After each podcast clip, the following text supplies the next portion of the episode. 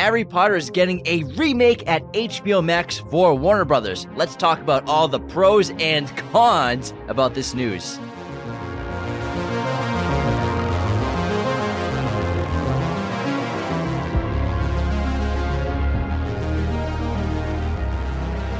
Hello, Muggles. Welcome back to Raiders of the Lost podcast, the ultimate film and TV podcast.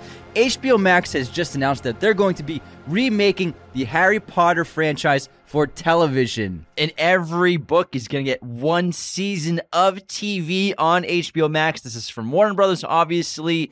And when I first heard the news, I was. I was an angry I was, old man. I was yeah. I was like grumpy, but it's I'm warming up to it. And because me and Anthony were talking about it in depth, and that's the whole point why we're doing this episode is because you know Harry Potter is so near and dear to our hearts. It's our favorite franchise, basically, and we, we love those movies, and they're so well made and so well cast that like, how could you ever capture that magic again?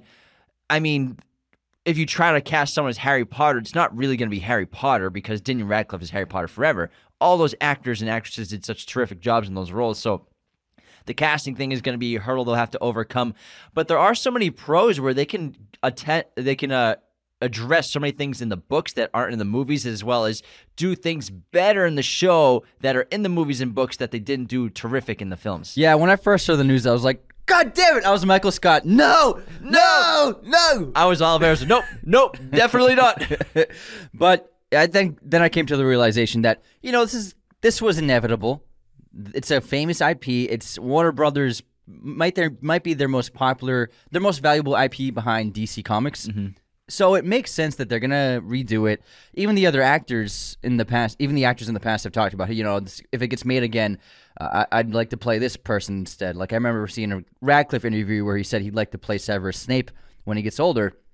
So I warmed up to the idea that you know it's never going to get remade, and then in another twenty years to get remade again, and then twenty years from that, Less than that. it's yeah, It's only been later. it's only been eleven years, twelve years because Deathly 2012. Hallows, 2011. 2011. Deathly Okay. Hallows Part Two was 2011, so it's Mm-hmm. only been 12 years that they're already remaking. I think that's the one thing for me that it's too soon. It feels like, but also like you said, it's inevitable. We can't control this. We just have to sit back and take it on the chin. Studios are going to studio.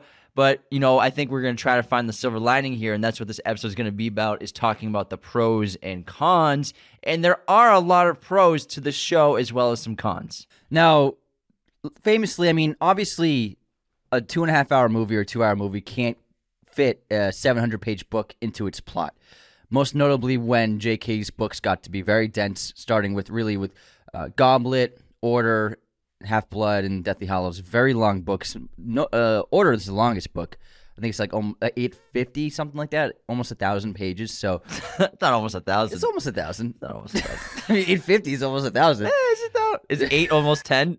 Yeah. I mean, it's the way you look at it, bonehead. Eight is almost like 10. nine fifty is almost. Okay, 10. let's not. Jesus Christ. Anyways, it's impossible to fit all that story into one movie. So it does make sense that there could be a lot of benefits to making a series about this where you can have eight to even 12 episodes per book. And you can really tackle a lot of things that the books couldn't fit, it, fit in. And I do think that there are a lot of things that the movies kind of dropped the ball on. So we can get into both of those things and really talk about. Start with the pros. Obviously, I'm not happy about it being made again, but I'll accept it and I'll try to enjoy it the best I can. So, but I do think that what they can't ever do is cat. They I don't think they can cast better. Obviously, not all the actors are age appropriate, appropriate, especially the professors. Most of them should be in their 30s and 40s, but some of them are very old when they started the roles. And I think um, Sever, Severus Snape, obviously, Alan Rickman was much older than his character he was playing, but he still fit the role perfectly. So I doubt that they'll ever be able to cast any of the characters better than they already did. So I think that's the biggest challenge that the production is going to face is how do you cast not just the main trio, not just Dumbledore, but all of the characters. I mean, even going to Trelawney, going to Neville, all these Bellatrix. Like, how are you going to find an actor for each of these roles that can do better? Um, Brendan Gleeson as Mad Eye Moody. Like, they were all. I think the strength of the, of the films most more than anything else was the strength of the casting and how every character was really perfectly cast. I think that the production has a couple strengths going for them. Obviously, they've done it before, not necessarily the same team, but Warner Brothers has been down the path of making the Harry Potter movies, so they actually have some experience, obviously, if they're going to make longer form content out of what they've done with those films. Also, from a production standpoint, they have a lot of the sets that they can reuse. The castles are still there. I'm sure they've saved tons of wardrobe, tons of props, wands, robes, everything you can imagine. I'm sure they'll remake a lot of it, but I guarantee they have thousands and thousands of items that they can reuse from the films into the TV show. So they're probably going to save a little money versus like making a seven season show of something that's never been done before, as well as. I think it, will be really important. I'm curious to see if David Heyman gets involved at all. I don't think there's been any, any reports of it at all yet because he was the main producer on the Harry Potter films. He's kind of the unspoken hero that is kind of behind the scenes, that he's just as important to the entire franchise as obviously the directors and writers, screenwriters, and obviously J.K. J.K. Rowling coming up with the stories and books. He's so integral to the films getting made and how good they are. Is he going to be involved in the show? You could call him like the Kevin Feige of the Harry Potter universe I'm I'm not sure if he has any ownership rights or what exactly exactly his licensing contract was, but as a producer, he purchased the rights for Harry Potter for Warner Brothers, and so they're all Heyday Productions. That's his company's name. So that's a good point. I wonder if he will be involved. My guess is if I'm running Warner Brothers, get David Heyman as the showrunner for the for the series if he wants to do it, because he did a phenomenal job adapting this incredibly dense and complicated story for the screen. Now, I was thinking, do you want to get into things that were missing from the films? Or things that could have been done better first? I'd say missing sounds more fun. There's which wouldn't well I, that has a lot more. How about we just do things that could have been done better, just to warm Okay, up to the stuff that's A little missing. appetizer? Yeah, a little appetizer. So let's talk about all the things that could have been that can be done better in the show versus the movie. So these are things that are in the both the books and movies, Yeah. but we think can get done better in the show.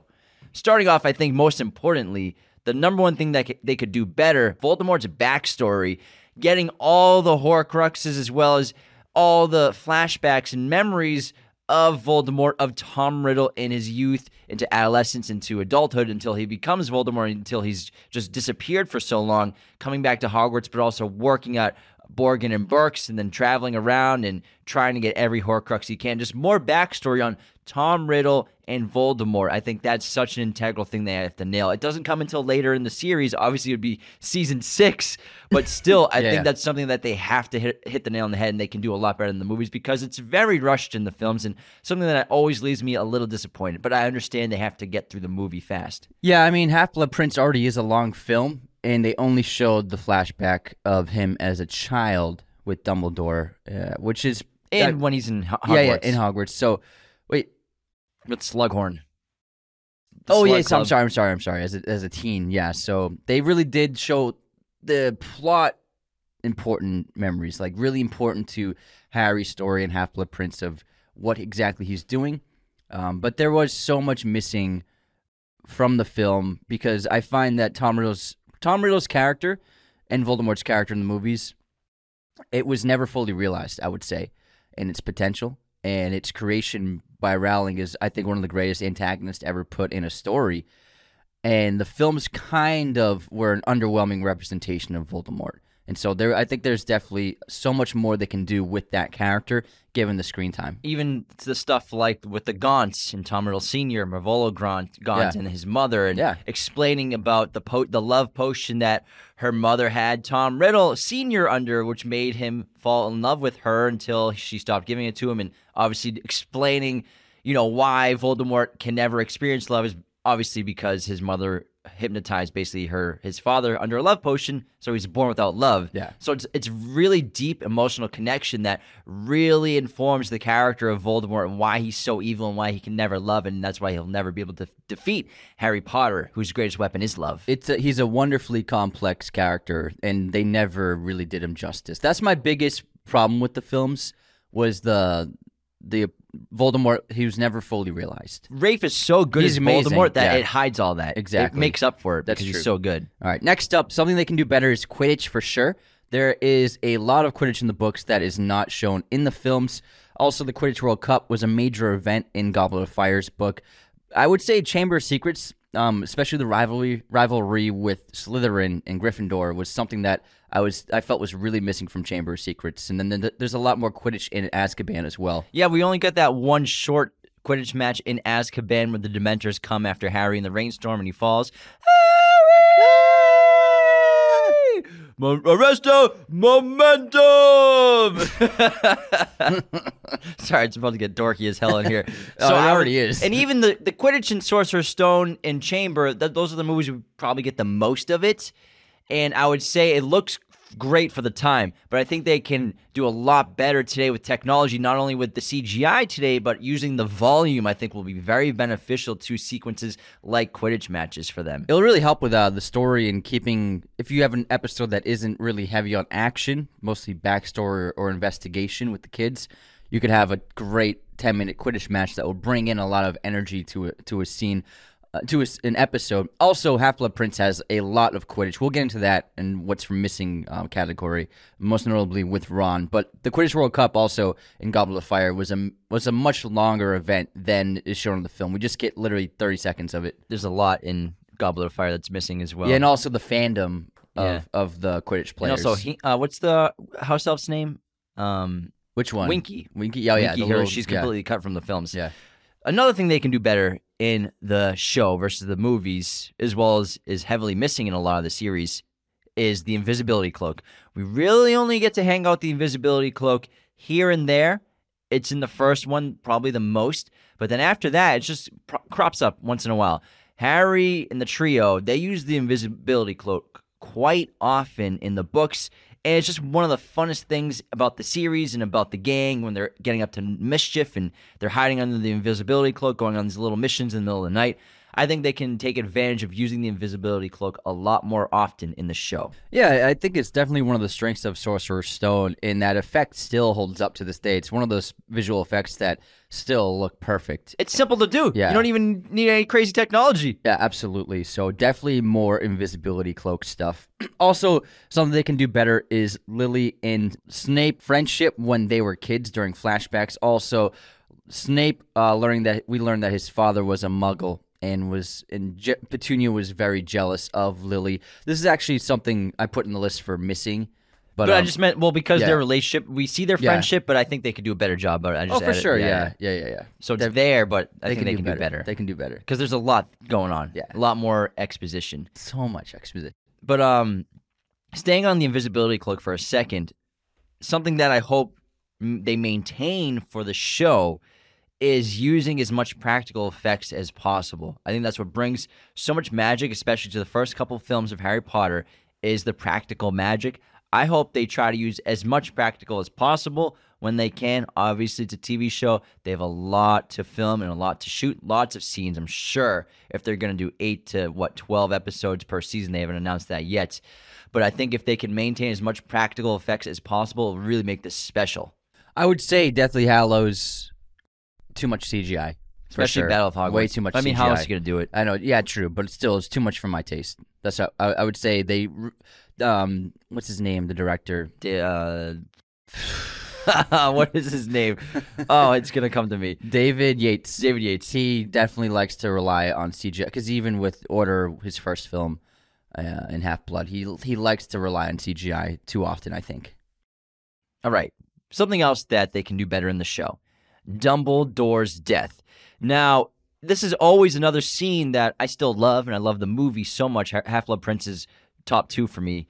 And the death of Dumbledore happens pretty differently in the book because Harry, Dumbledore Petrificus Totalis is Harry underneath the floor, underneath the invisibility cloak, so he can't move. So it's kind of out of character for Harry not to fight back and help defend Dumbledore in the movie because that's what Harry would do. You couldn't stop Harry from fighting back and helping to protect Dumbledore. That's why Dumbledore has to Petrificus Totalis him and put the invisibility cloak on him because he knows Harry would come and help try to defend him and come to his aid. So that's something that I think could be done better in the show in the show as well as snaping underneath the floorboards. But other than that, they did a great job, but maybe a little more emphasis on the disarming by Draco of Dumbledore as well. But I think just the fact I think that's a big character moment for Harry Potter that's wrong in the movies that he's just hi- he's just hiding out there because Dumbledore told him to. Harry would not hide. It's a change that I found made no sense at all because it's not like they were saving time. It's not like they couldn't fit it in. It would have taken the exact amount of story time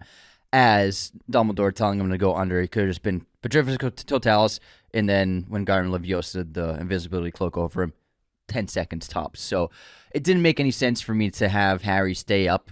Um, but I think they just I don't know. Maybe they. It, they I, just I found think it there's two reasons. It's easier to shoot, but also it brings false trust to Harry with Snape Mm-hmm. because Harry's trusting Snape and he sees Snape. He's like, "Oh, don't move. I got this. Don't worry." But then Snape kills Dumbledore. But Harry would go up there and attack Yeah, that's Snape. that's because Harry will die trying to save the people he loves. Exactly. so it makes it ma- Dumbledore knew that, and that's why he Petrificus Totalis Totalis did him- Petrificus Totalist. Totalist him. Uh, so I mean, it, I when I saw that film, there's a lot missing and a lot that can be changed in the third act of that film of that story. Oh story. yeah, tons. So much. but still a great.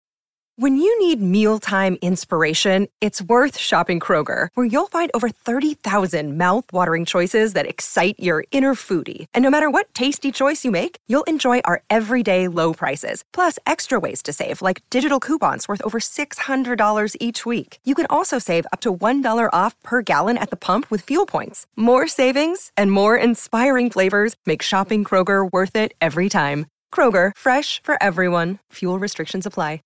Another day is here, and you're ready for it. What to wear? Check. Breakfast, lunch, and dinner? Check. Planning for what's next and how to save for it? That's where Bank of America can help. For your financial to dos, Bank of America has experts ready to help get you closer to your goals.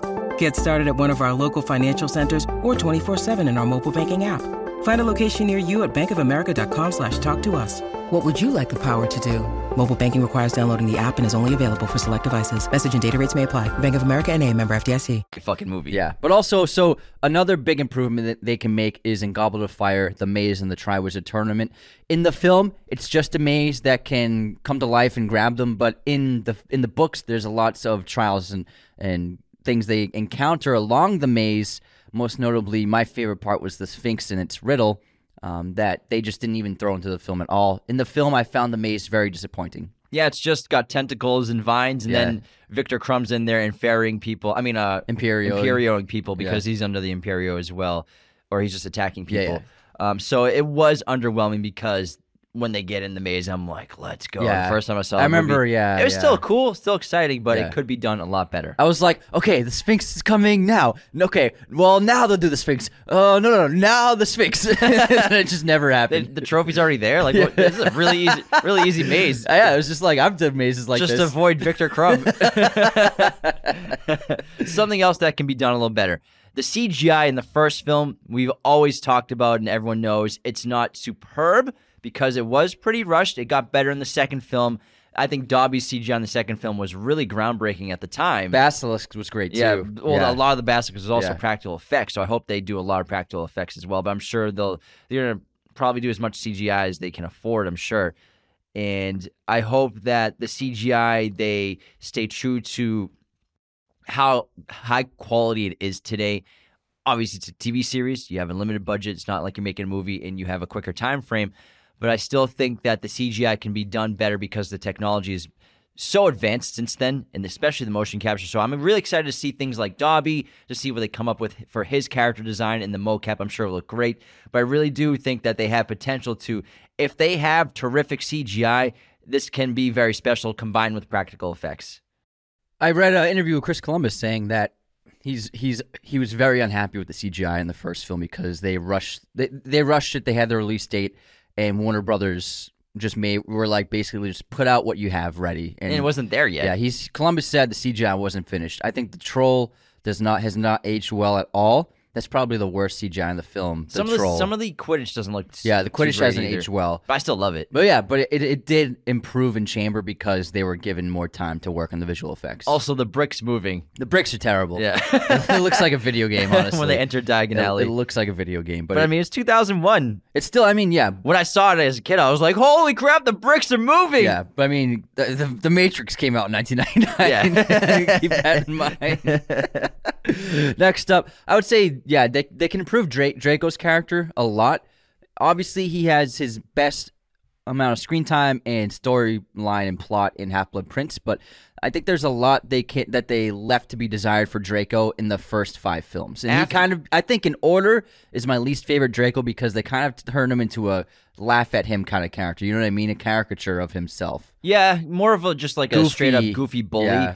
He kind of disappears after Chamber from obviously he's not a main part of the books either, but he's still consistently in a lot of sequences and a lot of scenes with Harry and the trio. So I think they can do a better job of getting Draco in there more often after Chamber of Secrets Yeah. and before Deathly Ho- I mean uh, Half Blood Prince. Because they, they did a great job in in, Sor- Sorcerer's Stone going to detention in the Forbidden Forest with them. So there are more sequences like that in the other books where he is actually pretty involved in some scenes. because he's a main character in Half Blood Prince, and once he's in the in the movie, you're like, oh man, I forgot how great Draco Malfoy is as a character, and he really kills it in that movie in that book. Yeah. so he's awesome. Do you want to talk about the Dursleys real quick, like one part, because I have two things to say about them. One, it's not in the book, and the other thing is something they can do better.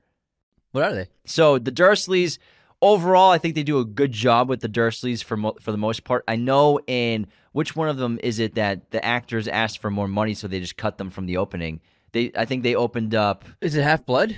Half Blood Prince, yeah, Yeah, it's There's an opening of the Yeah. Dursleys in the book and Half Blood Prince, but on this. So I think consistently always having the Dursleys in the first episode is something that they should do in the in the show, as Yeah. well as.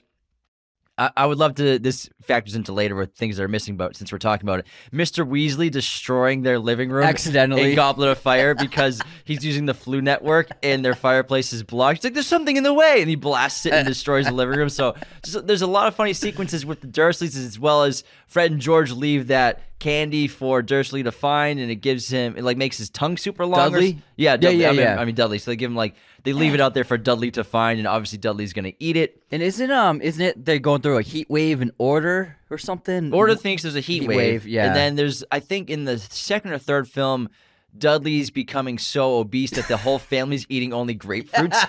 but Harry, Harry's told his friends and everyone to send him cakes, so that he's like eating cakes in his bedroom.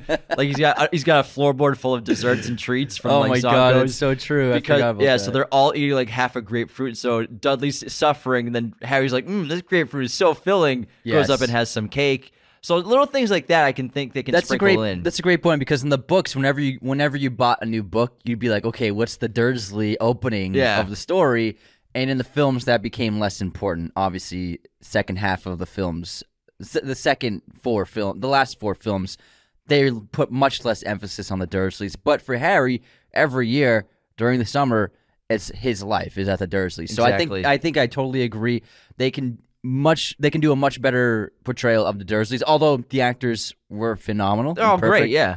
there's a lot more that they could have done for sure. Also, Deathly Hallows Part 1, the Dursleys leaving Privet Drive, was so rushed, so underwhelming. I did not feel anything watching it because in the book, it's actually really important. Dudley does like some really sweet gestures he, doesn't for he Harry. leave something outside his room? he leaves a tea, a, a cup of tea, and Harry spills it when he opens his door. He's like, "Oh, another prank by Dudley." He left this like cup of tea here, but then he realizes, "Oh wait, he left that cup of tea for me to have when I woke up." So like Dudley's starting to realize that like uh, he actually like is important to me.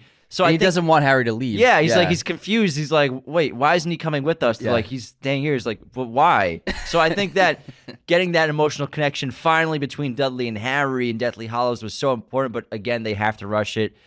But I was I was underwhelmed by the way the Dudleys left in Deathly Hallows Part One, the movie. absolutely agree. That's a great point. And I mean, I'm sure we're gonna get a lot of them in the show. We have to, especially in the first, like the first episode of every, every season should be heavy Dursleys. I can't wait to see who they cast in those roles. Yeah. those are the ones I'm really excited to see. Obviously, everyone else, but like I think the Dudleys and the I mean Dursleys would be super fun. Absolutely. So another con I have to the films is that after Chamber of Secrets, Hagrid is a very minor character, showing up here and there. It's pretty. I mean, it is quite disappointing because he's such a, a piece of the heart of the story, especially the connection to Harry being the first, the first person of magic that he ever meets. So they have a lot of potential. Obviously, Hagrid's going to be tough shoes to fill, but a lot of potential to throw more Hagrid into the story from season one to season eight. Yeah, I would say Azkaban is kind of missing, sort of, and then I would have liked to see him go to Azkaban and Chamber. Yeah, That, that that's would- something they can show. yeah, because it's not in the books, but Yeah. that would be lit. Yeah. Um. Also, I'd be cool to see more of Azkaban in general. let's see, he comes into play later on in Goblet of Fire. He's got a decent role for sure in the with movies. the with the j- with the um dragons for sure. And, And then, then um Order- court, court also courting the what is she Russian headmistress? Yeah, oh, French French, headmistress. Yeah, and then Order of the Phoenix, I feel like he's not really in. Oh, he's, he's with the Giants. yeah. So The giant storyline. he's here and there, but I feel like they could add more Hagrid in there. Mm-hmm. He's he's got a lot more in the book. Like the kids going to visit Hagrid here and there, like that would be so fun. Absolutely. Because they often go to see him and have tea and and uh, rock cakes. rock cakes that like break your teeth if you chew on them. this one, I have one that's listed as background on more characters. It's actually probably better if we put it on later. Yeah, yeah, I have them on that list. All right, cool. Yeah. Um, so how about Harry versus Voldemort at Hogwarts? I, I love the Battle of Hogwarts. It's great. Like, how do you do this epic battle? I think they did a re- really great job. But the fight between Harry and Voldemort is kind of odd and underwhelming at times. Like, like Voldemort has him in ropes, Strapped well, like just Avada Kedavra him. Like he's kill him. right there. Instead, he has to grab his face and keep talking to him. Let's finish this together. The way we started, Tom. And they, like all and then this, they apparate, fly across the ground. They fall. It's cool, but like it's a trailer shot. They made that just for the trailer. When you watch the trailer, like Harry being lifted into ropes and Yeah. binded, that's part of the trailer. I think that's why they we've discussed in depth why that shot's in there, and I think that's it. But I, I feel like the battle could have been a lot more authentic to the book, as well as the final showdown should have been in the Great Hall, surrounded by everyone, versus in the courtyard where there's not a person and just crumbled, destroyed rock and rubble of Hogwarts Castle. Put that fight, the final sequence, the final battle in front of every witch and wizard there. But also the taunting of Harry of Voldemort, taunting him and revealing all of the knowledge that Voldemort is shocked that Harry knows about. Everything about the Horcruxes, everything about Voldemort's past as Tom Riddle. It is one of my favorite parts of the entire book series of Harry just fucking going to town on him. it's great, and it's it, it's just and also for everybody to witness Voldemort's death. You need to ha- you, they needed that. They need to see him die. He's caused so much death and destruction, and nobody sees Harry defeat Voldemort. Does he just walk in and be like? So another part of the movie is like he just walks into Hogwarts and everyone's like getting fixed up or like recovering. And th- does everyone, does, does he know? Does anyone know he killed Voldemort? They just all believe him. They're just like, did he, but does he even say anything? He just walks in and everybody's like, I guess the battle's over. It's like, did you do it, Harry? Is he yeah, dead? yeah, yeah. oh, he's dead. Oh, yeah, totally dead. totally dead. totally dead. I found that to be it's it was an underwhelming conclusion. Then battle. some new dark wizard named Voldemort comes up. He's got a mustache. mustache, mustache and glasses. Yeah, I don't know who this guy is. I swear I killed him. Another thing they can really improve on is Ginny Weasley, who is kind of just like unlikable in the films for most part. She kind of lacks personality. She's uh in the in the book she's very brave. She's an excellent fighter. She's very smart and she's very funny charming, too. She's yeah. very funny as well. She has some of that Weasley goofball charm uh, that into her character. She's the coolest kid in class. Yeah, she is a she's like a popular kid. And she's always dating like guys. Guys are like going crazy for her. yeah. She, not, not, It's true. Yeah. yeah, I'm not saying like she's like promiscuous, but like the guy, the guys love her. The- like yeah. all the guys think have a crush on her. You know what I mean? So she is like Even Harry, he just can't admit it until Yeah. like he's like something inside my heart. It's just a, a beast that just Yeah. wants to tear Dean apart. so. And nothing against the actress, she's great, but I think that she was written as kind of uh, flat and bland and lacking personality. in the relationship between her and Harry, it's just glossed over so much. There's actually a lot more because they're finishing up the school year, dating each other. And then, then eventually, when Harry's going to go on his quest for the Horcruxes, that's when he breaks up with her, basically. At the funeral, yeah, yeah, so, or or is it the beginning of Deathly Hallows? I can't remember. I think it's the beginning of, Death, of Deathly the I book. think he breaks up with her at the end of Half Blood Prince after Dumbledore's buried. Well, either way, we Yeah. have the rest of the term there together. No, yeah, because then when he's at the Weasley's house prepping for the wedding and staying there, it's awkward between them. Yeah, and Yeah. like they're like they finish up their uh, ess- I mean uh, their final exams and everything. They're like spending time by the Black Lake and everything like that. So more of the relationship aspect as well as making it feel authentic. Like I think the room for requirement scene when they're hiding the book of the Half Blood Prince. It's like the weirdest kiss. Like close your eyes. the music is ter- terrific, but that scene just I'm always just like kind of cringe. It is. It's pretty bad. So I think the romances can be done a lot better, but not just between Harry and Ginny, but also another thing they could do better, I think, is the character of Cho Chang. She has a lot more to do in the books, as well as she kind of gets done dirty because she's not the one that reveals the truth of Dumbledore's army to Dolores Umbridge under Veritaserum. It's her friend that does it. So I think if you have the friend do that, but also a little more Cho Chang in terms of it, included in Half Blood, I mean Goblet of Fire, as well as her Quidditch skills, as well as the relationship that Harry and Cho Chang have, which is a very awkward relationship. It's not he's not a good romancer or dater at this point, and like It's terrible. He like They had a date at the Hog's Head, at right? Hogsmeade in Hogsmeade, and like Yeah. he's like he didn't tell her that he was also going to meet Hermione Granger there, so he's like terrible at dating. Yeah. and Cho Chang gets jealous of Hermione, like, oh, you're going to see another girl while we're here. So Yeah. I think they did Cho Chang dirty in the in the movies because she has a lot more to do. and also the grief she feels about um, Cedric Diggory. Cedric Diggory's death. So Um, uh, Batman's death. he's trying to court her while she's grieving the death of her boyfriend. So it is it's a complicated uh, courtship, but they really don't do a good job fleshing it out in the film. it's, like Chaz in um Ste- no in uh Wedding Crashers. Uh, funerals, man. Girls are so horny there, man. Grief is the ultimate aphrodisiac. Will Ferrell, Wedding Crashers. Oh my God, Chaz! uh, something else. I mean, we just touched on is Dumbledore's funeral. Uh, Harry and Ginny sit next to each other during the funeral, and she holds his hand. It's a great part of the book at the end of Half Blood Prince, and they just they don't even have the funeral. They just showcase uh, his tomb that Voldemort breaks into at the end of the film, and that's they didn't show the funeral at all. But he got he got buried on Hogwarts grounds. But Uh, not just Ginny and Harry, but like everyone showed up, shows yeah. up. Even the mermaids. The ministers of Minister of Magic is there. Yeah, the, the mer people are there, not mermaids, Anthony. It's Sorry, mer people. sorry. This is Wizarding World. Jeez Louise. Doesn't even remember Cedric's name, thinks they're mermaids. There's mermaids. in it. mer, mer in the world. Yeah. No, but in the world there are mermaids. Yeah, it's true. I'll give you that. They're, they're mer people.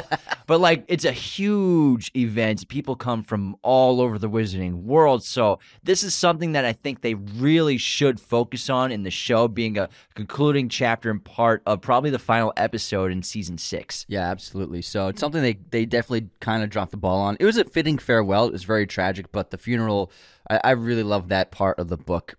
Another thing I think they can do a little better. Another of- one. The castings obviously are tremendous in the movies, especially so we're talking about the generation of Harry's parents. Now, Sirius Black, Lupin, um, Snape. Gary, uh, yeah, Snape. They're all perfectly Pettigrew, cast. Like these actors are the best in the world. That's why they're all cast. However, they are kind of old for their roles because when Harry's parents die when they're killed, they're only 21 years old. That means Sirius, Snape, Lupin, they're all in their 30s, early to mid 30s, starting off the franchise. our age. Yeah, but then they're in their 40s, the actors, some of them in their 50s when they started acting in the movies. So obviously they wanted the best actors alive, which they had to do. It Yeah. worked so well. But I think for the show, they can cast these characters with younger actors and actresses for sure. And I think it'll work better for the show going forward for if they're going to do seven full seasons. And also Harry's parents, they're always older actors. always like 50. they should be like 21 years old. should be age appropriate. Yes, because in, in when he looks at the mirror of Erised in Sorcerer's Stone, his parents uh, they obviously did it to not confuse kids because it would have thrown kids off if like the parents looked like they were still young. Because to me, a 21 year old still looks like a kid. Honestly, most of the time they just look so young, and so book accurate. Harry's parents should look very young because they had him when they were very young. So, but I think they did it to not confuse kids to be like these are his parents. They look middle aged, but that's not book accurate. at least I think they should just. I know they'll probably go a little older still. They're not going to cast 21 year olds, but I think young looking 30 something year olds, like young looking adults, because they would Yeah. be young. And I, ghosts don't age and spirits Yeah. don't age. That's why I really can't stand and scream Billy Loomis's ghost because getting older. He's getting older. Like I know the CGI, he looks young, but like. Do spirits age? I thought I don't get it. I think that the the show will open with uh, James and Lily with baby Harry, some a couple of sequences to get the Hmm. audience up to speed with how old they were when they died. Everyone's up to speed. I'm talking about new audiences, bro. Really, you want to open up with their death? I would op- I I would guess that they're gonna open with um the death. Yeah, with Voldemort attacking them, but it will be like five to ten minutes of James and Lily as parents, That would be a bold opening. and they might even throw maybe Sirius will visit for a sequence here and there, um, and then Voldemort will attack them. huh? That's how I would do it. Now that you say that out loud, that's actually a cool idea. Maybe even get Peter Pettigrew in there, I would say like leaving their house. Yeah, I would I would establish the Marauders and they're at the age of 21, 22 and then it could be Harry's birthday. and all birthday. maybe all the most serious Yeah, shows up for his birthday. Yeah, Yeah, so it would be Harry's first birthday, opening presents, and then the Marauders leave. Lily and James, they put Barry Harry to bed. Barry to bed. Go to sleep, Barry.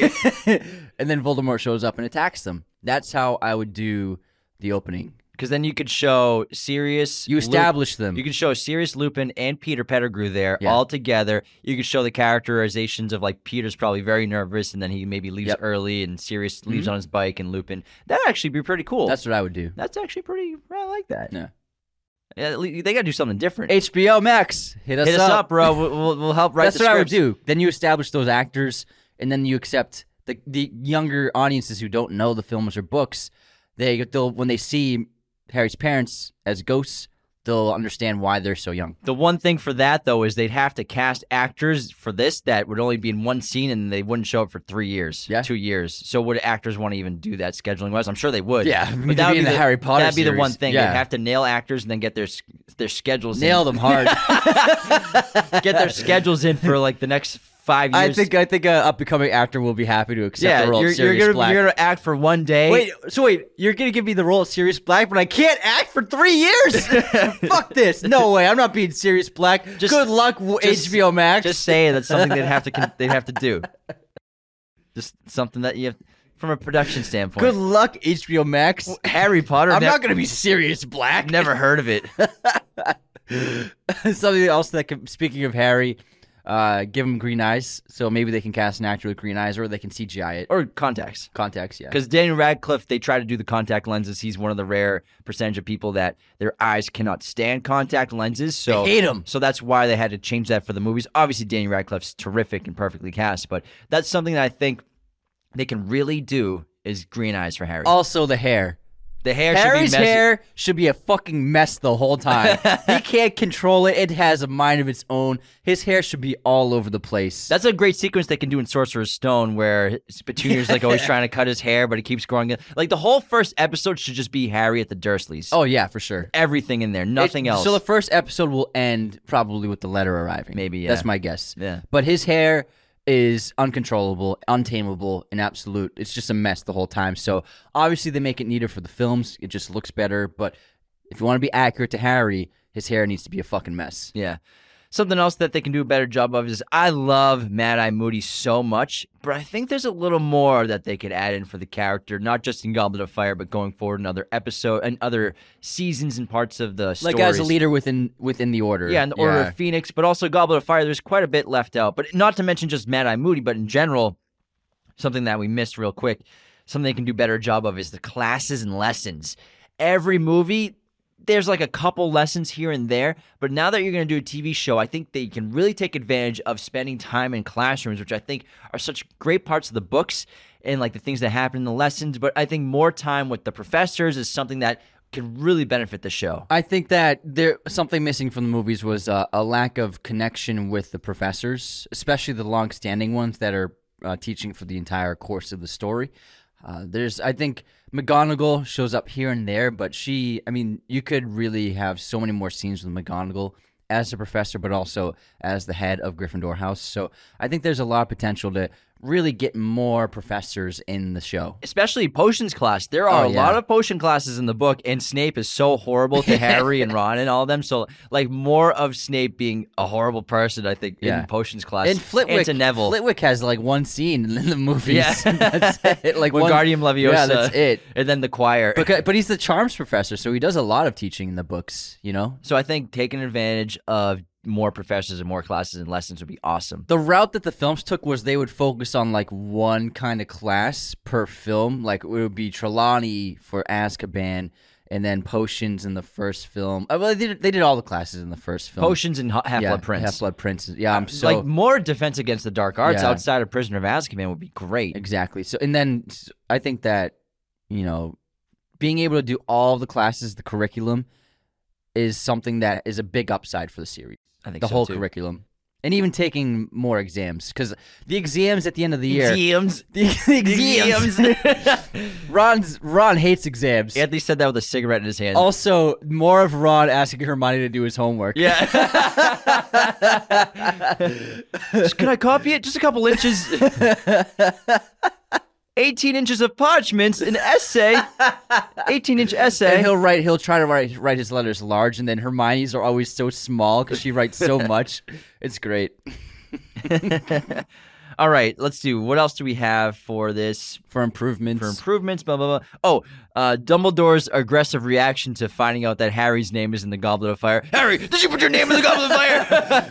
Dumbledore calmly asks Harry, "Oh, "Did you put it in the goblet of fire?" this is a directing thing, all right. So everyone blames Michael Gambon for this, but he was that's him being directed. Yeah, Mike Newell is, is, is he's in charge of what's going on. You know, the But I think that's a funny thing that people are upset about. It still, I think it's hilarious. uh, more Dobby, more credit for Dobby. him. Dobby, Dobby.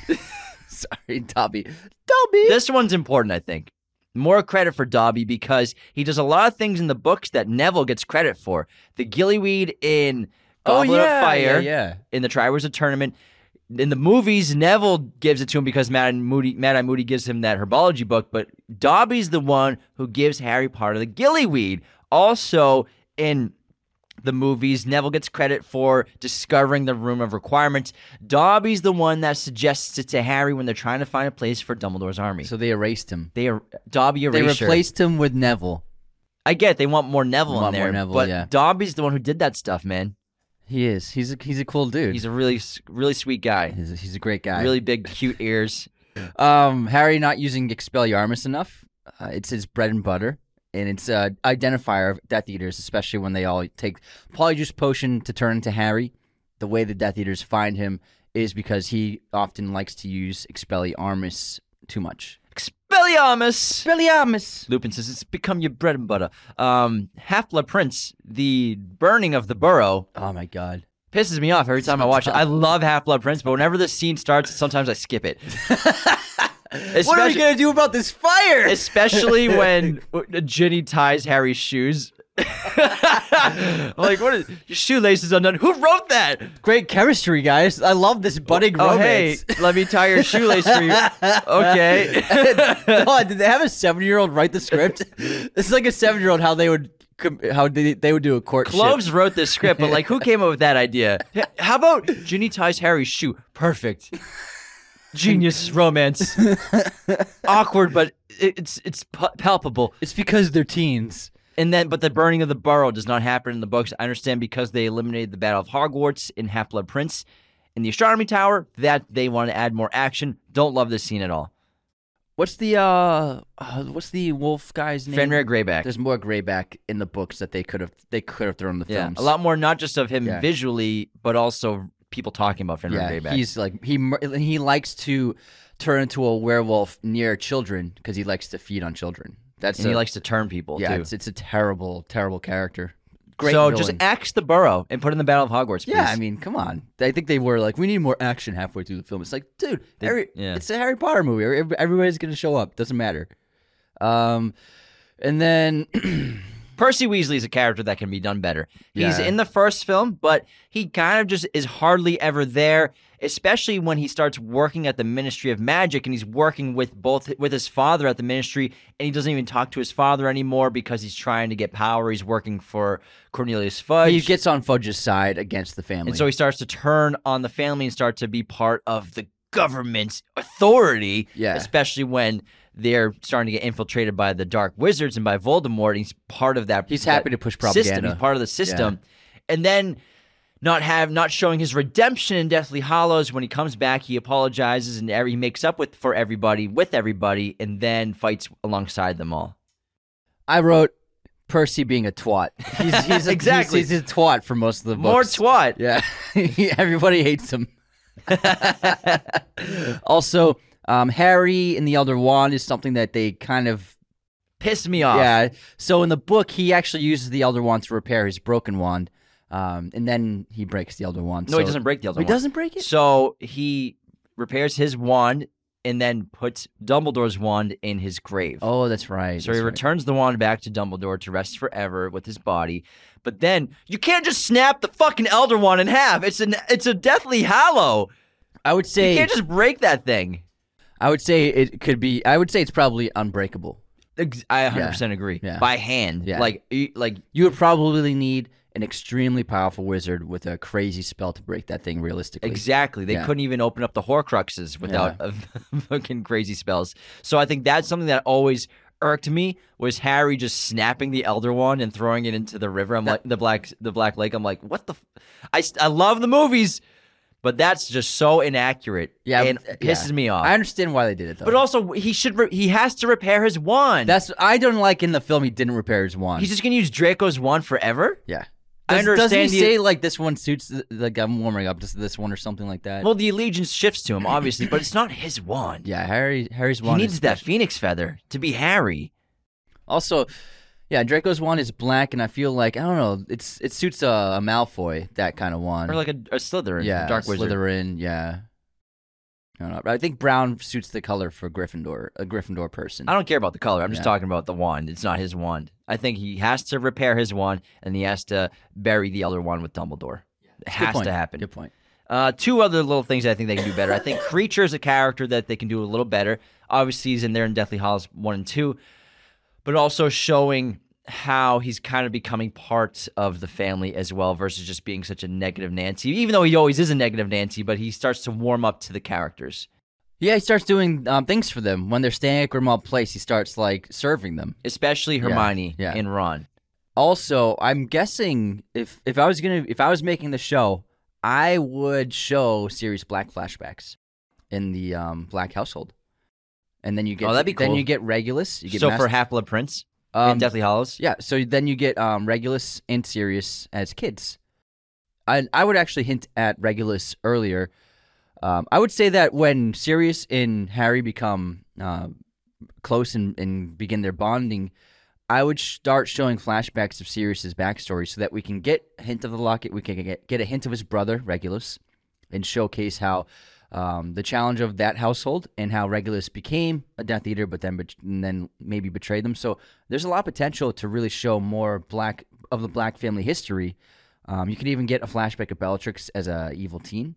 So I think there's a lot of potential to do more story that the movies and even the books didn't really show in great detail. you could do a whole episode on that. Yeah. Because that's what I love about The Last of Us. I always bring up is they show things that you can only imagine in the game that happens and they show in the in the show. So I actually enjoy that. So there's a lot of potential. The Black household is a, a fascinating story.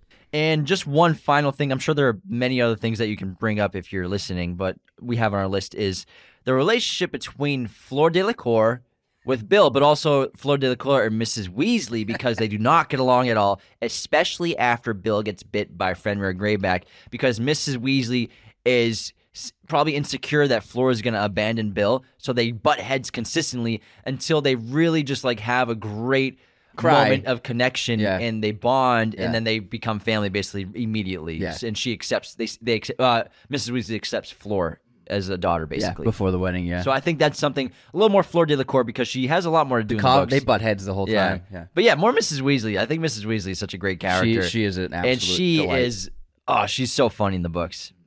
This episode is sponsored by our friends at movieposters.com, the number one place to get your posters online today. Head on over to movieposters.com and use our promo code Raiders10 to get 10% off your order today. Our set in house is decked out with so many of these amazing posters, high quality prints, the best you can get for your money. They have all sorts of sizes, framing, and even backlighting for your poster needs. So if you need to get a movie poster for either yourself or the movie fan in your life, head on over to movieposters.com and use our promo code Raiders10 to get 10% off your order today.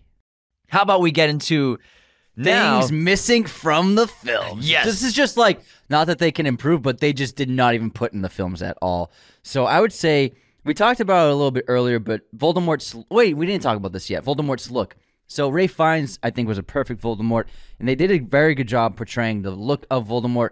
He- however, he is much more monstrous in the novel. He has red eyes.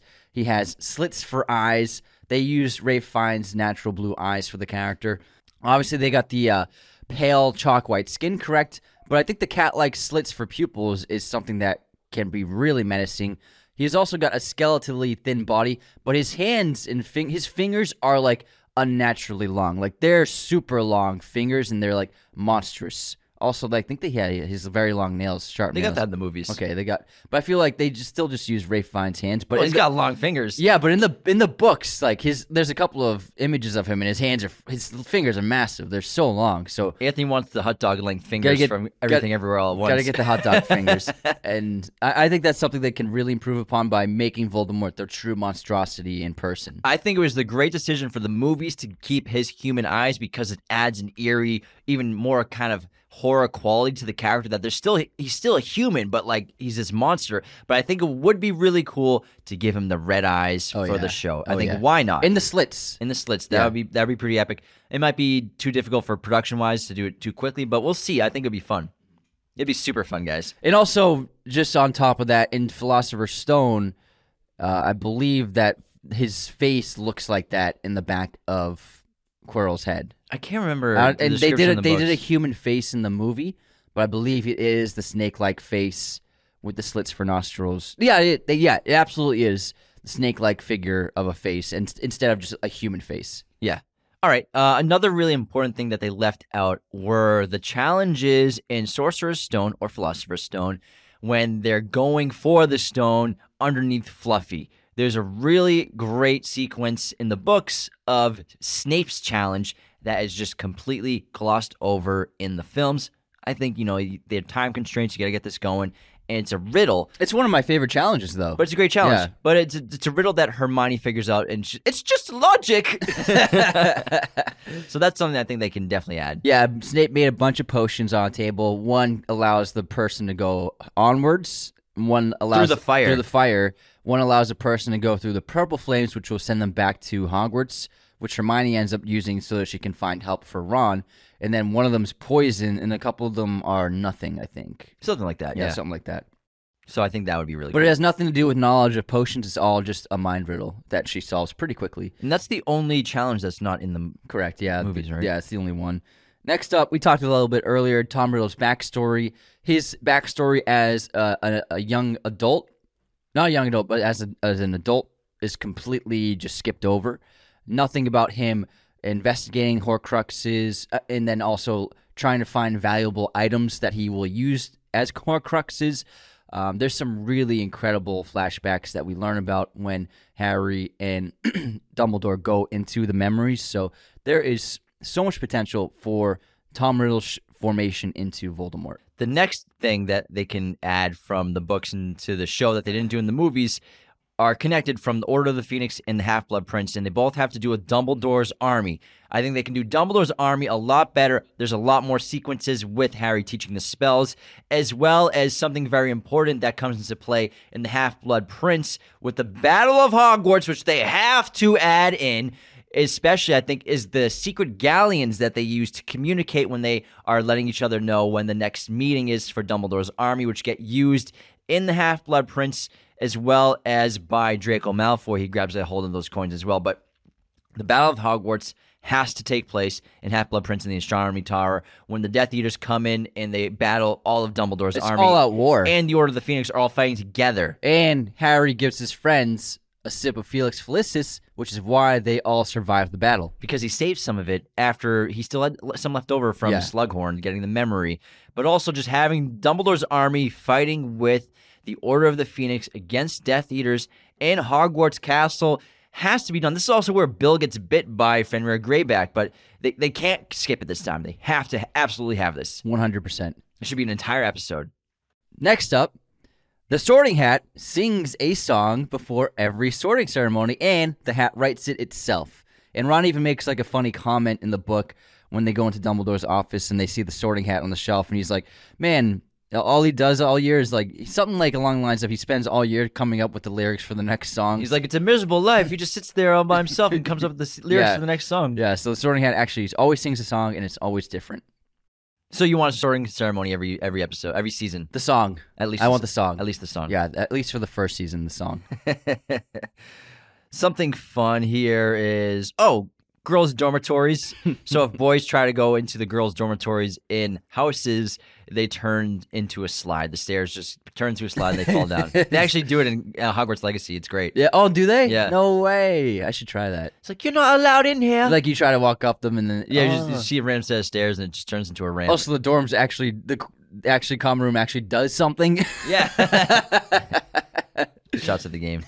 Next up, uh, helping Norbert escape in Sorcerer's Stone was a great plot.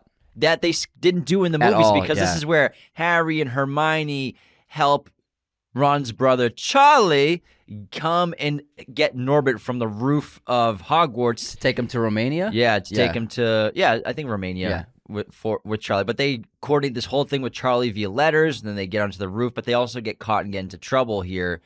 Kind like they, I remember they do get into trouble because they get Yeah. caught. I think you're seen by Draco. Yeah. Because Draco's on their tail when he sees Norbert at Hagrid's hut, and then he follows them basically during this whole thing. And I believe this is how they all get detention. Gets caught well. for Yeah, detention, this is yeah. how they get detention. All right, so there's a big thing that I didn't like about Half Blood Prince regarding and Deathly Hallows regarding Rowena Ravenclaw's diadem. So Harry actually encounters the diadem tiara in Half Blood Prince in the book when he is going to hide the potions book in the room of requirement. He's looking for a place, something to help him, like a landmark for him to, if he wants to go back to the potions book, he'll be able to find it. And so he finds this random tiara, and he's like, "Okay, I'll use this as a landmark. So if I need to get this potions book back, I'll put it on. I'll put it right there. So I know the potions book is right here in the room of requirement."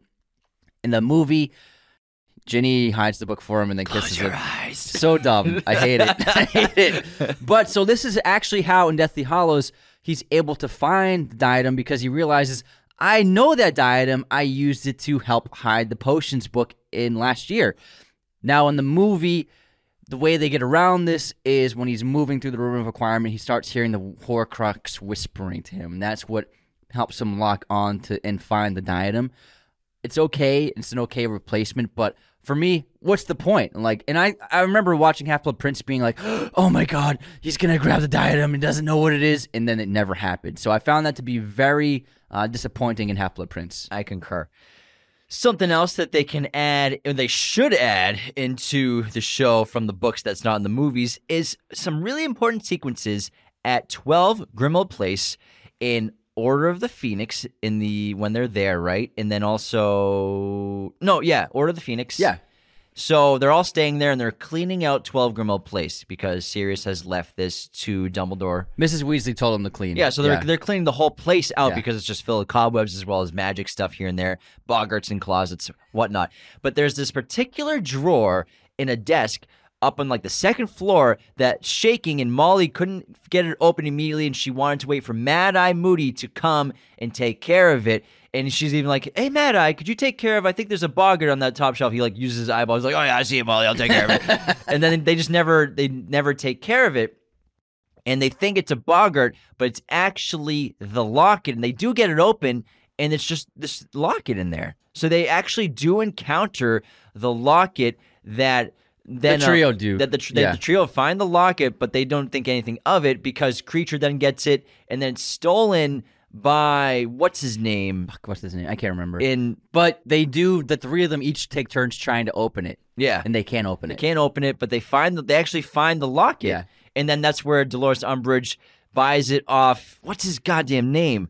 Um, he's in Deathly Hallows one and two, and and he's he's the one who's he's one of the impersonated Harrys. He's one of the Polyjuice Potion Harrys in the opening, and but he's just like a little thief. Mundungus, Mundungus Fletcher. Fletcher. Mundungus. But Mundungus steals it from Gr- Grimmauld, Grimmauld Place, Place. from He Kreacher. Nicks, he nicks it. Yeah. Nicks it from Kreacher's cubby. and then he sells it to Dolores Umbridge. He's forced to sell it at Yeah. a super low Yeah. price. So the locket, I think, if they can get that in earlier as kind of like a little Easter egg to going forward, but it's Yeah. important and it's part of the books. Yeah. Another major thing that comes into play in Half Blood Prince that is that shows up earlier in the books is the cabinets. So the vanishing cabinets are obviously what Draco uses to get the Death Eaters into Hogwarts in Half Blood Prince, but we actually encounter the cabinets multiple times in the book. So first in Chamber of Secrets, Harry is in Borgin and Burkes, and then he sees the Malfoys coming in, so he hides inside one of the cabinets. So he actually hides inside one of the vanishing cabinets, not knowing it's a vanishing cabinet. He's just chilling in there while the Ma- Malfoys go in the shop. And then also, the twins actually shoved a Slytherin boy, Montague, into a vanishing cabinet at Hogwarts. That cabinet was faulty, trapping Montague between Hogwarts and Borgin and Burkes. This was in Half Blood Prince. Now, after escaping, Montague recounted the story to Draco about how he was trapped in between the cabinets. This gave Draco the idea of this could be a, like a, basically a portal system to bring Death Eaters into Hogwarts if I repair the cabinet. Now, the cabinet was broken because of Harry. So, in Chamber of Secrets, Harry was in trouble with Filch. In order to distract the caretaker, helping him out, Nearly Headless Nick persuaded Peeves the poltergeist to drop this cabinet right above the office. That cabinet was the vanishing cabinet, which is why it was broken, which is why Montague was stuck in between them. Excellent point, Anthony. Crazy. Speaking of Peeves the poltergeist, completely erased from the movies, Yeah. has to be in the show. You have to have Peeves in there. He's such a fun character, a fun part of Hogwarts. Please put Peeves in it. Peeves in the game is super funny. A big one that is never talked about in the films is that Neville Longbottom was a possible other chosen one. Now, the prophecy Trelawney spoke of said the one with the power to vanquish the Dark Lord approaches. She also said that the person will be born the, seventh as the seventh month dies. This person will be born, and the parents of this person thrice defied Voldemort. Those attributes also apply to Neville Longbottom, who was born at the same at the same point of the month, and his parents defied Voldemort three times. So um, Voldemort was given the option go to either the Longbottom household or the Potter household, and he chose the Potter household, causing him to try to kill Harry, which backfired on him, marking him as his equal. But it could have been possibly Neville Longbottom. Great, great points. Now, something that is really important to Hermione in Harry Potter that is never done in the movies, but is heavily involved in a lot of the books about halfway through, is SPEW, the Society for the Promotion of Elvish Welfare. Now, this happens and Harry Hermione forms this organization in Goblet of Fire after she witnesses the mistreatment of Winky, the minister's uh, house elf. And so then she starts to fight for elf rights, especially around Hogwarts. She does these things like she makes all these hats and socks and leaves them out for the house elves to find when they're cleaning up to try to free them all. But they end up finding it all very offensive. And Dobby's the one who collects all these hats and, and socks. And one time he shows up to Harry's wearing like 10 hats. He's like, he finds these hats everywhere. And all the other all the other elves hate it. so I think just more of the house elves, especially their presence at Hogwarts, but Spew, the organization that Hermione's forming, making her friends donate to the cause to help fight for elf rights. But this is just a great precursor to Hermione's future as the Minister of Magic and how she gets involved in politics and helping people and helping other organizations. Yeah, I mean, she's like an obvious choice for becoming a minister of magic. She, I think that was one of like the best uh, ending stories for a character. Her and, and Harry becoming Auror. And if they do like a prologue of their lives later on with ha- Hermione, epilogue? yeah, or like I mean an epilogue later on of them where they're at in their lives, with Harry being an Auror, Hermione being Minister of Magic. Ron being just like a, a like a stay at home dad. Just kidding. he works in the Auror's office too. Just kidding. But like, cause she implemented the spew uh, stuff into the Ministry of Magic as well. It's not going to be an epilogue. It's going to be season nine, bro. That's going to be- season eight, bro. That'd be pretty interesting. Like, why not? If, if the actors want to do it. Um, also, I'm sorry, it's Barty Crouch's Barty Crouch's house elf, not the Minister of Yes, Magic. it was the Crouch House elf. Yeah, I was gonna say. I'm sorry. I thought I was. That reminded me of something, the spew thing, but I can't remember now. Also, oh no, okay, I got it. She also forced Ron to join Spew. She forced Ron and and her Yeah. Harry to join Spew, but also their kiss did not happen in the Chamber of Secrets. Harry, I mean uh, Hermione and Ron. It happens like I think outside the Hog. I think outside of Gryffindor common room, maybe. I can't remember exactly, but the reason why Hermione Hermione kisses Ron is because he says we got to do something to save the elves, and she's so overtaken with with love for him for saying that, then she grabs him and kisses him. oh yeah, it's in the Battle of Hogwarts, yeah, right? right during the battle, he's like, "We gotta we gotta save the elves," and she's like, "Oh my god, I love you, Ron Weasley." and then she kisses him. That's how the kiss happens. That's how I'm not, I'm not sure where they are, but that's how Hermione kisses Ron. Gotcha. Because- I think because- they still. I think they might be in the Chamber of Secrets when that happens. It's not in the chamber, no. Yeah, you're It's right. not in the chamber. Oh, so it's after it- they it's come in front back. of Harry. Yeah, yeah, yeah. Harry's right there. Yeah, you're right. Guys, can we not do this right now? Yeah. Um, some more stuff. Goblet of Fire. There's a even though they could have done two movies out of this because there's so much in there. But Barty Crouch and Barty Crouch Jr. is something that they could have had more emphasis on, just more information about everything that's going on. But I think that that would just be an interesting storyline that they can address more as well as. I don't love the opening of Goblet of Fire with.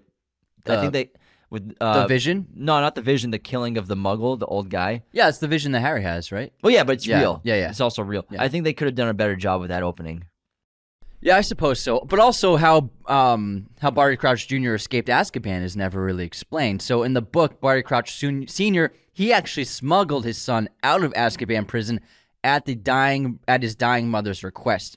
She then took his place in Azkaban prison, and the Dementors are blind, so they just knew that there was a person there, but they didn't realize it was no longer Barty Crouch Jr. And So- there was a very weak being, so they Exactly. assumed it was him. Exactly, because he had been there for so long. So upon his escape, Barty Sr. placed the junior under an Imperius curse to keep him under control, which lasted years. And then Barty Crouch Jr. snuck into, he managed to fight it off, the curse, and snuck into the Quidditch World Cup using an invisibility cloak. And then this is where he caused the mayhem, called the Death Eaters to the, to the Wi- Wi- Quidditch World Cup, which started the entire riot. and Stole then- Harry's wand. Stole Harry's wand, and then he's cast the dark, the um, skull and cross, the whatever Dark mark. mark into the sky. So that's how he got to the Quidditch World Cup. Also, they could definitely show how Sirius escaped Azkaban as well. Oh, they yeah. don't explain in the movies. They explain in the books how he did it. He did it because he was just sitting there in prison. Whatever. I'm gonna die here. I'm here forever. There's nothing I can do about it. I got framed by Pettigrew. But one day, the Minister of Magic comes to Azkaban, and even though Sirius was still there, he was still affected a lot less than the other prisoners. And this is something that Cornelius Fudge noticed, and when he was walking past him, Sirius asked him for the newspaper. Hey, are you done with that newspaper? Can I read it? And then Fudge gives him the newspaper to read. And what's on the front page of the Daily Prophet? It is the Weasleys in Egypt, and on Ron's shoulder is a rat with one finger missing. And Sirius knows that rat because it's Peter Pettigrew, and that's what motivates Sirius to escape Azkaban because he realizes that Peter Pettigrew is still alive. Great plot that could be so fun to see. Yeah, just That's- like a couple of minutes. That's a great missing plot line. just do a flashback when they're in the shrieking shack of that. Oh yeah, there's so much they can, so many flashbacks they could do for Azkaban. It's with all the black characters for sure. Next up, Tom Riddle is the cause for the defense against the dark arts curse. So the professor post, nobody can last more than one year as the defense against the dark arts professor. This is because Tom Riddle, after graduating, he wanted the post. He asked Dumbledore for it. Dumbledore refused him, knowing that this dude was fucked up in the head. and then since that day, no professor, the the post as professor has been cursed. Yeah, this is something they can do in a flashback for Yeah. the memories. This is a memory of Dumbledore's when they're looking through the pensieve of Voldemort. He's become more grotesque and more eh, more snake looking versus his very handsome self, what he used to look like. He's meeting with Dumbledore for the position, but he really went there to hide something in the castle, and which was um, the diadem in the room of requirements. which he thought only he knew of. and so he gets turned down. But that's really all he wanted to there to be there, but really it was just to hide something. But also at the same time, I think he wanted to talk to Dumbledore one more time. Absolutely, But it's a great scene that they have to have It's such a great scene. It's a great dialogue. yeah. For to have the adult Tom Riddle pre Voldemort speaking with Dumbledore, it's really fascinating. He's like becoming Voldemort, but Yeah. also to show how Dumbledore does not fear him at all, and Exactly. and, and he calls him Tom. He calls him Tom. he knows that he knows that people have been calling him Voldemort. This new name. It's great calls point. him Tom. Some more flashbacks, I think, showing Petunia and Lily in their childhood and growing up with with Snape, obviously, but also how Petunia was insanely jealous of Lily. That's why she hates her sister so much, and that's why she hates Harry so much, is out of insane jealousy that she was not a witch as well. And she asked Dumbledore if she could come to Hogwarts in letters, and she has uh, some sort of rapport with Dumbledore that she has keep kept hidden from her family. Yeah, and Dumbledore politely replied that she can't attend Hogwarts, and that's really what fueled her hatred for all wizarding kind. So it's interesting to know that Petunia actually exchanged letters with Dumbledore, something that she never told Harry. Also, a big misstep with the films is the two way mirror is never explained. And then in Deathly Hallows Part 1, we cut to Harry in his room and he's just looking at a broken mirror and there's an eye in it. Everyone's like, and I'm sure everyone who didn't read the books was like, what the fuck is this mirror with someone's face in it? So Sirius Black gave him one part of the mirror so that they could communicate. This happened in Half Blood Prince. This is a way they communicated um, during the books. And then after Sirius's death, Aberforth took the mirror, and then that's how Aberforth, Aberforth got the mirror, why he has it, and that explains what the fucking mirror is in the first place. So they never put it in the books. Um, I'm guessing because they didn't know how important it was and was going to how big of a part it was going to play because it ends up being how how Dobby shows up at Malfoy Manor is because Harry tells the the face in the mirror, "We're at Malfoy Manor. Send help." Aberforth sends Dobby there.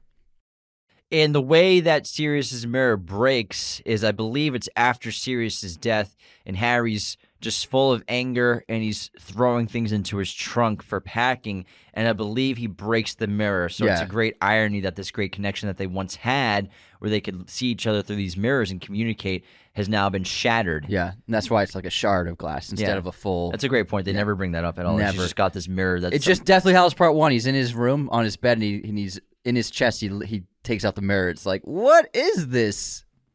Next up, we have Peter Pettigrew's death, which is really important, and it's a great connection to how Harry saves his life in Prisoner of Azkaban, because obviously in the Shrieking Shack, Lupin and Sirius are about to kill Peter Pettigrew, but Harry spares him because my dad wouldn't want his best mates to become murderers. So he's like, we'll give him to the Dementors, go through trial and everything. He'll, he'll be processed by the law, by the Ministry of Magic.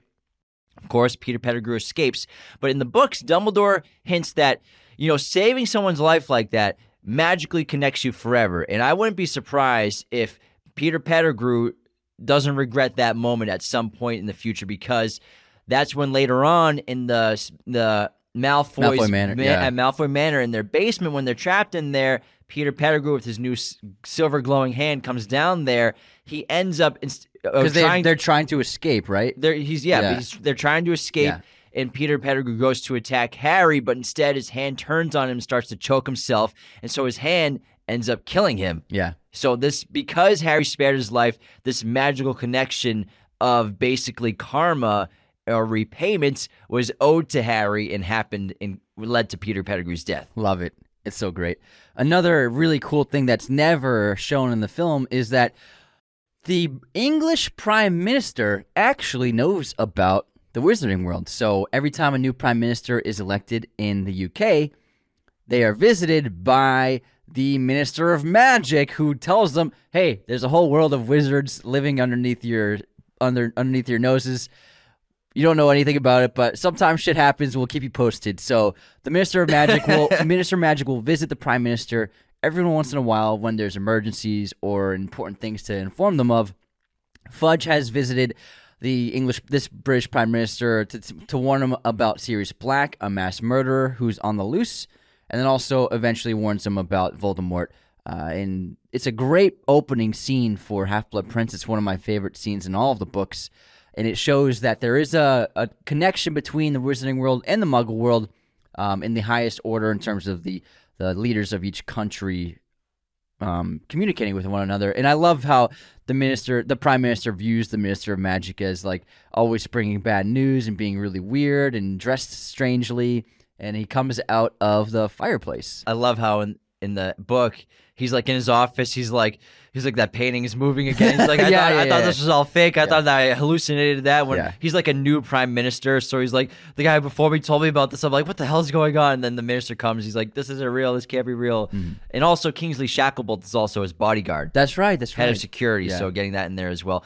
But also speaking of the Muggle war- world, I think that'd be great to show, you know, the the world around Vernon Dursley as he's like going to work. That like the first chapter where Vernon Dursley like is going to work and he sees all these odd people in robes and cloaks and they keep celebrating and cheering and saying this name and he swore he heard Harry's name. He swore he heard Harry. What was or James Potter, and he heard Harry Harry Potter's name. He's like, "Wait, what, what was that name? Did I hear Harry Potter or something like that?" Or like, what was Harry's father's name? Was it James? Because like he heard that name, but seeing all these people in robes and cloaks around celebrating in oddly dressed attire, I think that would be fun. That's a great. That's a great sequence. That's true. I, I love that one. That's that would be a lot of fun to see. Next up, we have uh, another important one.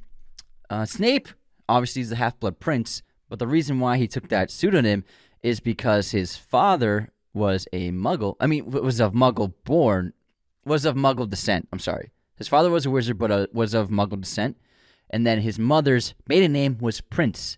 So that's why he called himself the Half Blood Prince when he was in school. That also reminds me, they never talk about in the movies how Voldemort is as a not he's a mudblood. I mean, he's, he's a half blood. Yeah. Voldemort's father was a Muggle. I They was never gonna- really talk about that. He, I was, I was gonna put it on the list, but he does say, uh, "My filthy Muggle father" to Harry. Okay, in, yeah. in the uh, cemetery. You're right. You're right. But they, but it's true. It's something that they never really addressed in a meaningful way. How the irony of the character of someone who wants to only proliferate pure bloods being a, a half blood himself. The irony of the character. The, he's such an ironic character.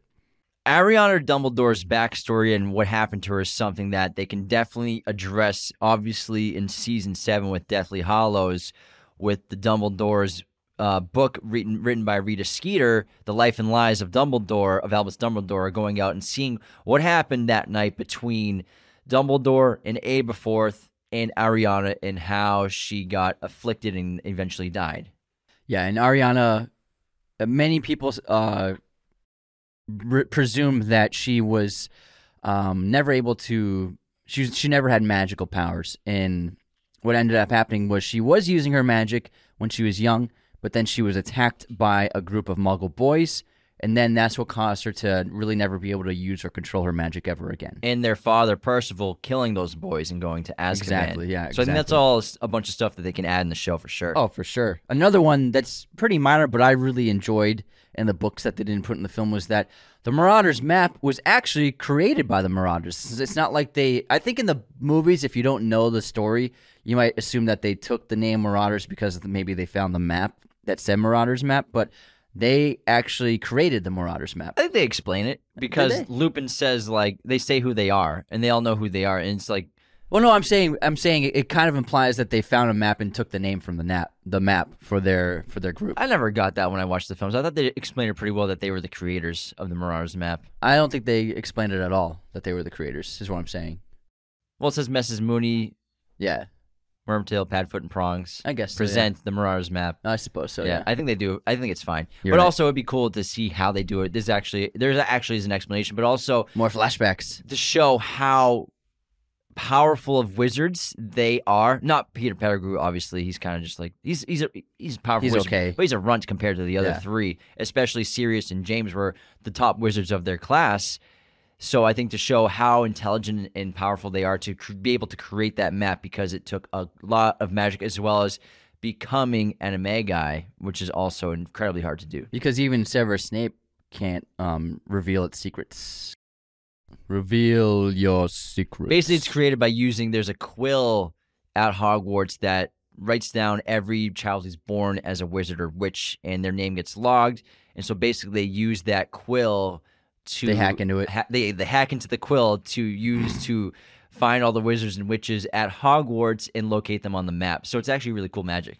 There's some ghost stuff that we don't get to see in, in the films. Really. It's Oh, yeah, Nearly ne- nearly headless Nick's 500th death day, which he begs Harry to come to, and then Harry reluctantly goes, and he's at the ghost party. Fun little chapter. And then also, Nick nearly headless Nick has a plot, a, a whole storyline of like his desire to join the headless hunt, and it's hard for him to get in because he's not actually headless. He's nearly headless. And there's that other ghost who's like the top dog. yeah, yeah, the cool. He like ghost- won't yeah. let them won't let him in. He Yeah. like bullies nearly headless Nick. Yeah. All right. Uh, oh, this is one that always irked me. So, in Order of the Phoenix, and obviously in Half Blood Prince, Hermione and Ron are prefects. They become prefects in Order of the Phoenix because Dumbledore thinks it's best to distance Harry from everybody because he doesn't want there to be a reason for Voldemort to penetrate his mind and to take control of him. So, if he distances Harry from not only himself as well as from Hermione and Ron, he'll be less likely, he thinks, to dive into Harry's mind. And that's why Ron's so surprised that he was picked because it's not like they you don't you don't like to apply to be a prefect. It comes in the mail with uh so they get the prefect badges in the mail at Weasley at the Weasley house. So and then he gets bullied by Fred and George. Yeah, exactly. He's like he didn't want to be a prefect. also, Ron has a, a, a pretty cool Quidditch backstory in Half Blood Prince, where at first he has no confidence. All the Slytherins are making fun of him.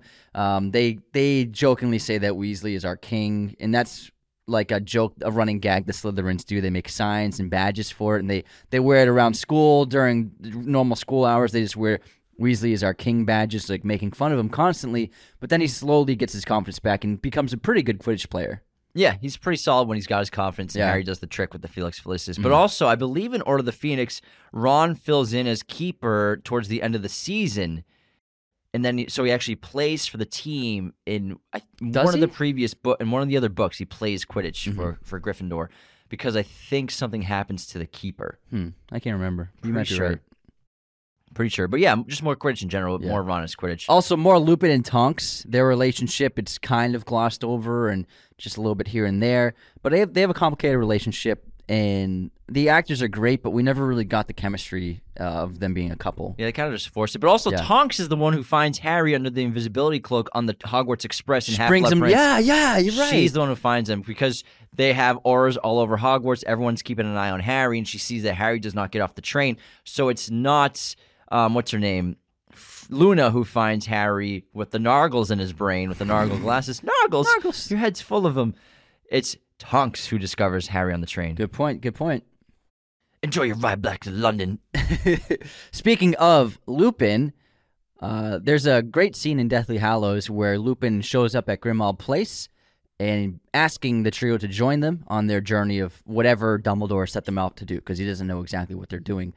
Um, he also he abandoned Tonks and their newborn son, and Harry goes off on him because uh, of Lupin abandoning his son and it calls him like a coward and a terrible father. And they had a they have a terrible fight, and then Lupin storms out, and Harry feels really bad about it. But then when he reunites with Lupin later in the book, Lupin thanks him for uh, getting him to come to his senses as a father, putting his putting his uh priorities in order. Yeah, so I think that I think it was a really great scene because of the connection the two had for so long and to have that big fight. It was very emotional. St. Mungo's Hospital is uh, often talked about part of the books.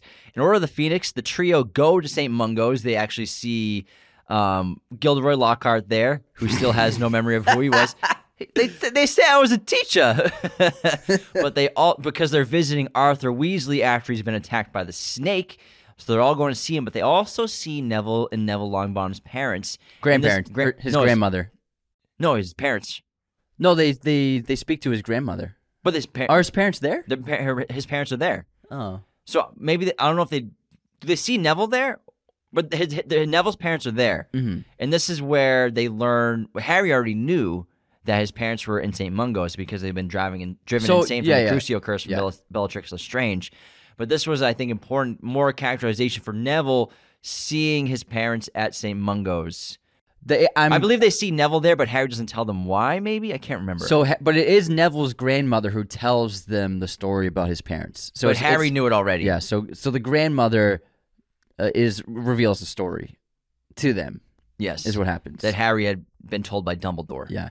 Also, another fun little thing that's well, not that that's fun, but this is a fun one. Is that we learned that Filch is actually a squib. That's fun. And we learned that what squibs are. Harry obviously didn't know what a squib was, but it's also kind of tragic for Filch, and now you understand why he's always such a pain in the ass and always angry, because uh, a squib, as we all know, is a person who is born without magical powers um, from magical parents, and so it's kind of like an embarrassment in the culture, and probably like the the most embarrassing thing a, a, a, person can be in wizarding society. It's like a lower class. Yeah, exactly. Of wizard. It's very sad. And he even has that book that Harry sees. It's like the Magic for Dummies or something like that. that's right. Poor Mr. Filch. A uh, fun one that I love in Deathly Hallows is the gnomes at the Weasley's house.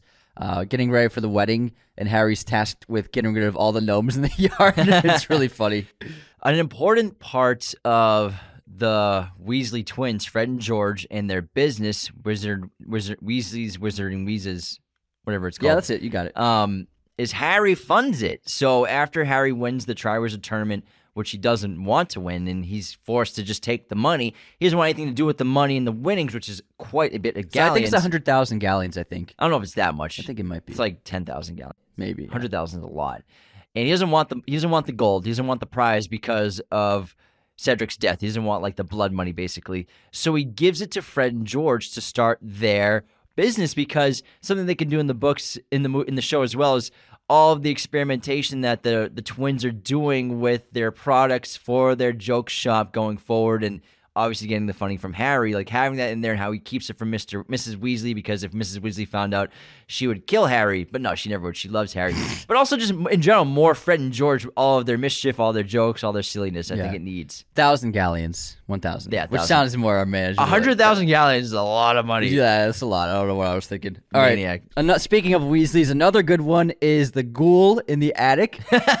in Deathly Hallows, the way they get away is that they disguise the ghoul as Harry. No, it's Ron. They- I'm sorry, they disguise the the ghoul as Ron so that when Death Eaters show up questioning, asking why Ron isn't at school, they dressed him as Ron, gave him the hair and everything so that they think that the ghoul is actually a sick Ron. Yeah. It's a great gag. I love it. What else do we have? More. Oh, uh, defenses against muggles seeing and stumbling upon wizarding castles or homes or cities or villages. Muggles, you know, once the, once these charms and protecting spells are cast upon like Hogwarts or even like Hogsmeade or something like that, it deters muggles from going in because they'll see signs that say like danger, keep out, or they won't even see it at all. So Yeah. like more explanation of like muggles, how they cannot interfere with the wizarding world just because of magic. Yeah, and so for Hogwarts and specifically, um, if a Muggle walked up to Hogwarts Castle, they instead would see uh, just plain countryside with ruins, so the ruins of a castle, in a sign saying "Danger, do not enter, unsafe." But also another one that they talk about. Unsubscribed from unsubscribe. magic.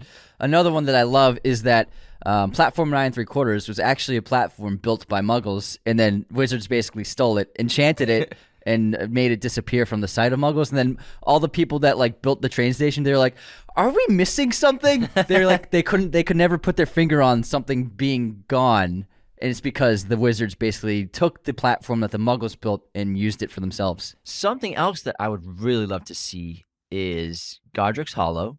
Oh yeah, yeah, yeah. When they go back, when Hermione and Harry go to Godric's Hollow to find a clue, to find anything, a clue, a clue. they find Harry's destroyed home. And not only is it just destroyed, they ha- it's been destructed from the Avada Kedavra backfiring curse, and there's just a giant hole in it. But also, so many people have written signs and messages to Harry saying how much they love him and how they're rooting for him and fighting for him. And I think that would be a really special moment for Harry to see. I would have loved to see that in the movie. Yeah, that's a great moment.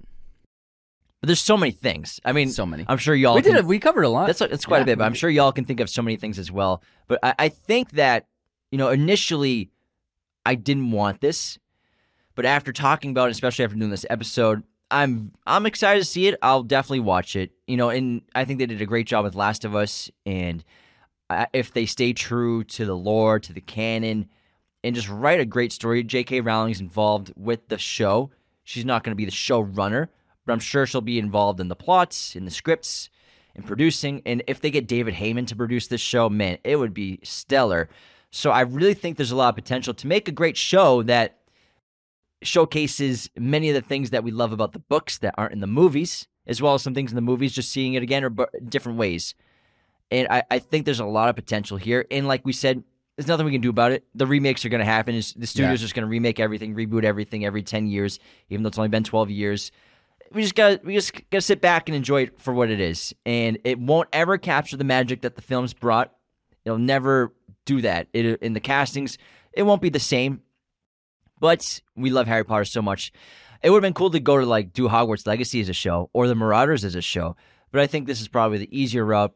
And my hope for the show is that they stick to the books because there is so much, like we just barely scratched the surface of what they didn't use in the films. And I hope they this. I hope they don't add too much new stuff, new too many new things written by the new writers for the show.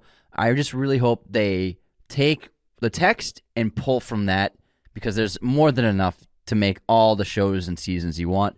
So I really hope that they stick to the original writing. Yeah, and I mean HBO Max, they're making the best shows right now. They really are. Uh, Netflix has some solid ones, but I think HBO in general, between House of the Dragon, The Last of Us, they are just knocking out the big Euphoria. IPs. Euphor- yeah, but I mean huge. the big IPs. Oh, IPs, yeah, yeah, yeah. So like when, Yeah. Mm-hmm. you, when they're taking these big IPs, the Game of Thrones IP, the the video game Last of Us IP, and they're making really great television shows out of it. And I think if they can do like ten episodes, twelve episodes a season, and just put a ton of goddamn money into this, and just do a really great job casting, and just focusing on on the really great filmmaking, it could be a really really terrific show. Yeah, it has a lot of potential, and you're right. I have. Uh, I'm not so salty about it anymore. I'm, not less so- yeah. salty.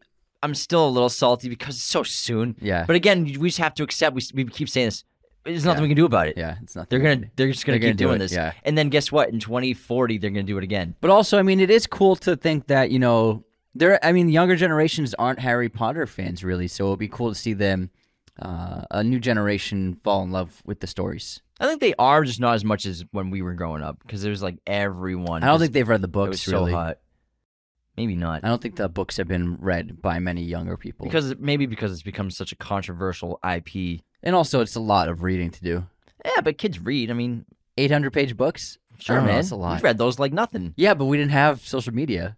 True, but I mean, it's, I think kids still read. Oh, they could, they still read. Yeah, they still read. If not, they watch the movies. Didn't know you could read. But yeah, I, I think that, I think the show has a lot going for it. But again, there are cons, you know, whereas a lot of people just don't want this. We didn't ask for it.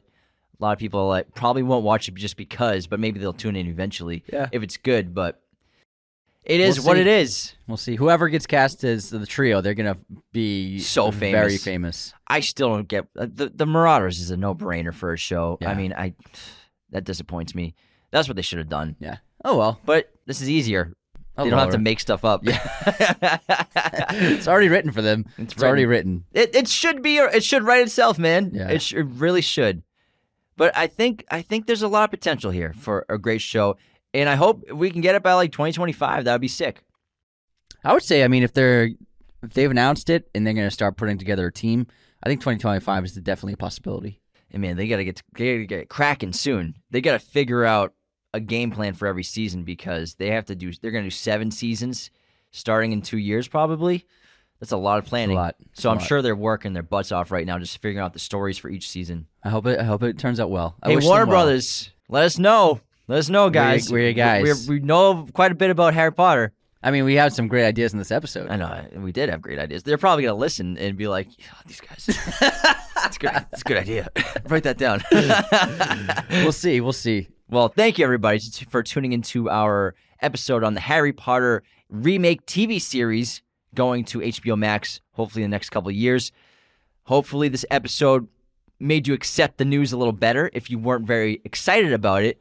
Because talking through it again, I'm I'm on board. There's a lot of upside. I'm on board. There's a lot of upside. I wasn't on board for Indy 5 at first, but I got on board. I wasn't on board for this immediately. There's some other things that I'm like, ah, but then, you know? F it. What, are we, what, am I, what am I going to do? What are you gonna do, man? Sign me up. Yeah, you're not running the studio. Sign me up. Yeah. Alora. At least we'll. Also, they get to cast a good composer. Oh, They yeah. gotta get a good, good composer. And I wonder, do they try to mimic the theme that Yes. JP John Williams came up with, or come up with something new? you gotta, you, You gotta, gotta throw that the theme, theme. in there. You gotta keep the theme. You gotta throw it in there I don't you care. gotta sprinkle it in. If I was running the show, I'd be like, give me as much of the Harry Potter theme as possible. yeah, As much of it as it's possible. it's it's the um the nostalgia. I mean, it's, it's it says, I mean the the Harry Potter the Hedwig's theme is probably it could be the greatest theme written for uh, a, a film. I think it's up there. Yeah, I think it's, top just- five all time. How do you not? How do you not? Yeah, it's between that and Stuart Little, honestly. Peak cinema. oh man. Anyways, hope you enjoyed this episode. Thanks for tuning in. Become a patron today at patreon.com slash Raiders of the Lost Podcast. Every single patron gets access to a weekly bonus episode of the show, as well as the weekly chat, which exclusively moved to Patreon last month. All new weekly chat episodes only post there, so patrons all get to access it. We have a $2, which is the minimum sign up fee, $5, $10, $25, and $100 tier patronage accounts that you can sign up for. That $10 tier gets you access to our Discord. We built an incredible community on there. There's like over 120 people on there. We're always chatting. We have our watch parties on there a couple times a month. Super fun. As well as that $25 tier gets you access to a custom episode. You pick the topic, and we'll do a whole episode just for you on that topic. And then going up to that $100 tier, you also get an EP executive producer shout out at the end of main episodes. You get a private watch party, and after three months in that tier, you can come on the show for a fun guest segment we toss you in at the intermission, and then we chat about whatever the topic is. All these perks also come, all these tiers come with other perks as well. Some of them come with free merchandise, free stickers. We're always trying to bring new content and awesome perks to our patrons. We appreciate you all so much. You keep the lights on for the show. So thank you, thank you, thank you from the bottom of our hearts. Thanks, everyone. See you next time. This episode was executive produced by our chosen one patrons Cody Moen, Andrew Hagan, Becca Keene, Benjamin Cook, Calvin Murphy Griggs, Nicholas Martin, Darian Singleton, Tyler McFly, Andrew Hagan. Our chosen one patrons are our biggest supporters. Thank you so much. Raiders of the Lost podcast is a mirror image production. Sound mixing done by Jacob Kosler. Opening music by Chase Jackson.